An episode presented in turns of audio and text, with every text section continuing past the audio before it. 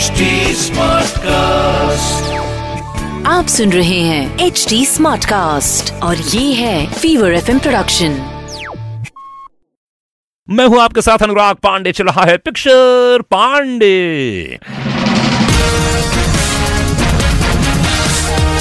खन्ना के ढलते करियर के बोझ तले उनकी शादी पिसने लगी थी। जी हाँ बात कर रहा हूँ राजेश खन्ना की आज राजेश खन्ना ही तो था है?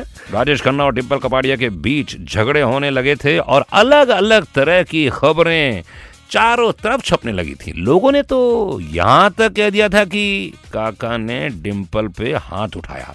ऐसी खबरों से रिश्ते और खराब होते गए, और खराब होते गए, और ज़्यादा खराब हो रहे थे। और आखिरकार खबर आए कि राजेश खन्ना के बिहेवियर से तंग आकर डिम्पल ने अपना घर छोड़ दिया है। अपने पिता के घर चली गई है ट्विंकल खन्ना को लेकर। डिम्पल ने एक इंटरव्यू में बताया था कि वो उनकी बहुत बड़ी गलती थी। वो आखिरी जगह थी जहाँ उन्हें जाना चाहिए था। इन दोनों के बीच मिसअंडरस्टैंडिंग बढ़ती जा रही थी।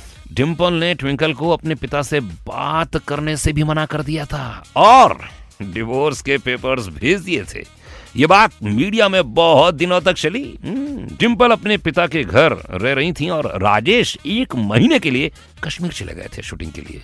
डिम्पल एक महीने तक पछतावे की आग में जलती रही हैं और एक दिन अपने घर के दरवाजे पर उन्होंने देखा कि काका खड़े हुए हैं। हम्म, उसी पल उन्हें एहसास हुआ कि वही इंसान है जिससे प्यार किया और हमेशा करती रहेंगी। वो वापस उन्हीं के साथ चली गई उनके घर आई और कुछ समय तक अच्छे से प्यार से रहने लगे। सुनते रहिए पिक्चर पांडे मैं हूँ अनुराग।